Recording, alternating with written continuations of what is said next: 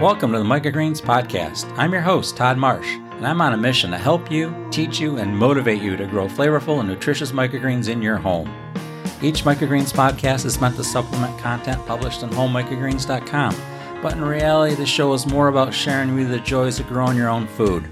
Not only is it more nutritious, but seeing those plants grow will lift your spirits, bring a smile to your face, and give you a positive outlook on life.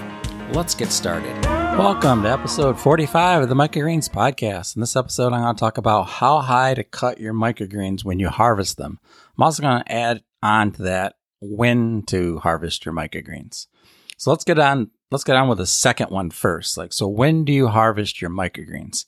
And I'm just going to have to say it really depends. And my advice to you is to sample your microgreens as they grow to determine when you want to eat them because there's several things to consider. One is obviously flavor. As microgreens grow and develop, they will change their flavor profile a little bit. Not only just flavor, but texture. For example, broccoli microgreens. I like to harvest my broccoli microgreens generally before most people do, when they're pretty young. I don't like them as they get older. The stems seem to get a little bit stringier, maybe a little bit fuzzy. They're just the texture just isn't as good, and I don't think the flavor the flavor is a little bit sharper. I just don't think it's as sweet as when I harvest broccoli microgreens at a younger stage. Same with radishes, right? You pretty much have like a two day window with radishes of when you can harvest them. Either they're too small or they get too large and start to get fuzzy and then they just don't taste good. So some microgreens, the choice is sort of made for you.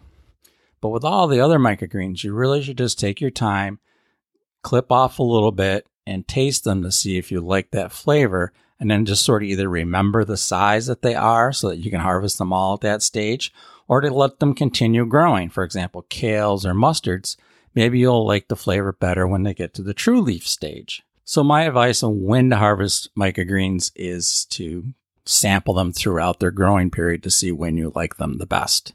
Now, if you're growing for other people, then that's going to be your decision on how much mass they have, if they're worthwhile harvesting, or what you think the other people would like. Or if you're harvesting them for chefs, you probably will want to ask them at what stage or what flavor profile they would like them. You're probably better off giving chefs samples a week apart and see at what stage they want their microgreens harvested at. As far as what level I cut them above the soil, it really again depends sort of on the microgreens.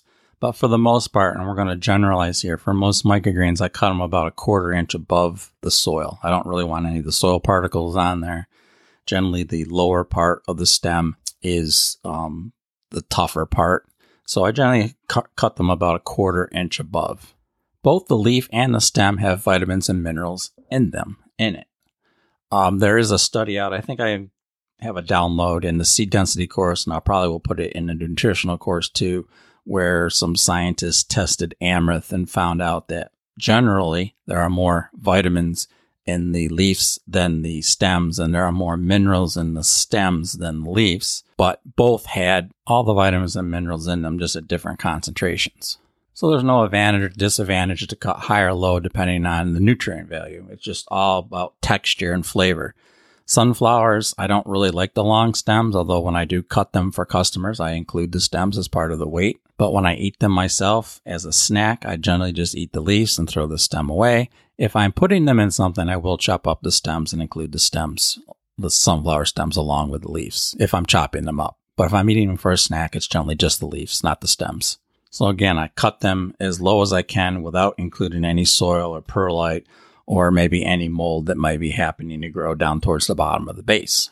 Now, for the microgreens that regrow, we're talking peas, onions, leeks, cilantro, celery, any of the ones that will regrow. I generally cut them quite high. But again, the height is really dependent on, on the microgreen. For example, celery microgreens are not going to get as tall as pea microgreens, obviously. So I try to leave a set of leaves remaining growing in the tray. And for things that don't have leaves, like onions, I generally cut them about a half an inch to a three quarters of an inch um, above the soil surface. Again, these grow, onions and leeks grow from the middle up. So you're not losing any really growing tip. But if you cut all the leaves off peas, they're going to struggle to grow. If you cut all the leaves off cilantro, they're not going to grow. And celery, it's really kind of hard to determine where to cut them because they are sort of lower growing as microgreens. So I sort of just cut them high, like three quarters of an inch to an inch above the soil. And some will grow back and some won't, but they fill back in. So those are a little bit tougher. I'm not really, uh, I don't really like have any certain height. I just sort of take the knife and go about three quarters of an inch to an inch above the top of the soil for celery. I haven't tested it, but I think the higher you cut them, the faster they're going to regrow for you. Now with peas, it doesn't really make much difference. They grow fast anyways. But for celery, even onions and cilantro, you have a lot of time growing that first tray. So we don't want to cut them so low that we lose a second cutting. We want to get as much out of that as we can. And it doesn't make much sense to cut them down and then get rid of them and start growing a new tray unless you're selling them for customers. This is for your own use. If you're selling them for customers, you should just just start them right from scratch to begin with. Peas may be the exception to that, but onions and cilantro and parsley and any of the ones that will regrow for customers, you should grow fresh. That's my opinion, anyways. You can do what you want to, but in my opinion, you should regrow those fresh for your customers. But for your own use, cut enough off of them to make sense to use them at that time and then leave as much as you make sense to let them regrow so that you get a second cutting off of them. I know I haven't written much of anything on what microgreens will regrow. It's just, I don't know, I get tired of growing them at a certain stage and I want to start something new. But as I start growing these varieties one by one in more detail for the membership site, I will probably definitely do a whole regrowing thing. Even if I know they're not going to regrow, I'm going to show you what happens if you leave them after you harvest them. That way, there's just no doubt. I think you're going to see a lot more dynamic articles from me in the future. So basically, articles that start and may not be completely finished by the time I publish them. But as time goes on, I'll be adding more and more to those articles. So I'm just going to call them the dynamic articles. But anyway, that's a topic for another podcast. Right now, I'd like to remind you that I do have that free microgreen course. Go to homemicrogreens.com forward slash course if you haven't already registered for it. It's a free, it's a 12 lesson course, shows you how to grow microgreens. It is the weighted blackout method, but again, that method will grow any microgreen. There are some other methods that grow a few microgreens a little bit better than the weighted blackout method. But as far as I know, there's any microgreen I've grown anyways, I can grow it with the weighted blackout method. And it goes into it in depth, right from where to grow microgreens in your home, what trays to use, what lights to use, to planting your microgreens, to putting them in the blackout, to caring for them, for watering them, for harvesting them, and what to do afterwards. Course contains everything.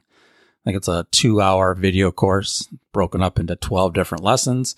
And then there's a whole bunch of links and additional photographs and some downloads that give you a little bit more information in detail.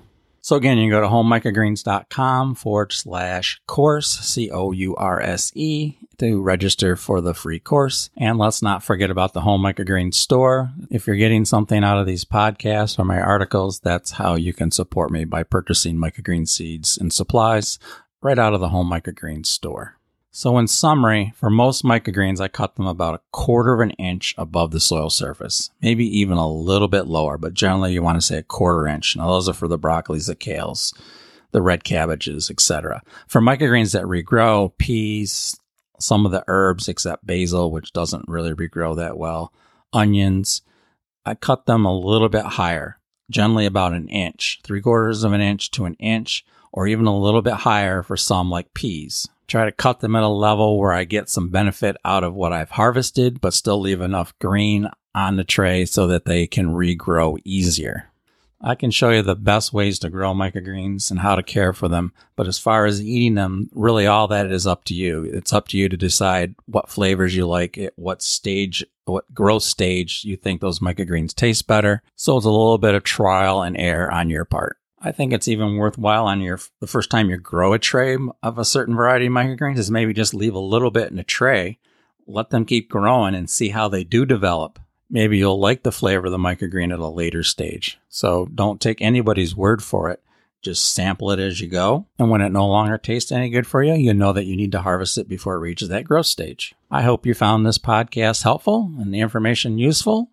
If you did, Again, you can support the podcast by going to the Home Microgreen store and making a purchase. There's also a link in the show notes where you can help support the Microgreen podcast to keep these episodes coming to you weekly. I hope you have a great rest of your week. And I'll talk to you again soon. Thank you for listening to the Microgreens podcast. Don't forget to subscribe and leave a comment. It really helps out the podcast. As always, stop by homemicrogreens.com and say hello. Now, before the next show, plant your next tray of micros. Let's keep growing.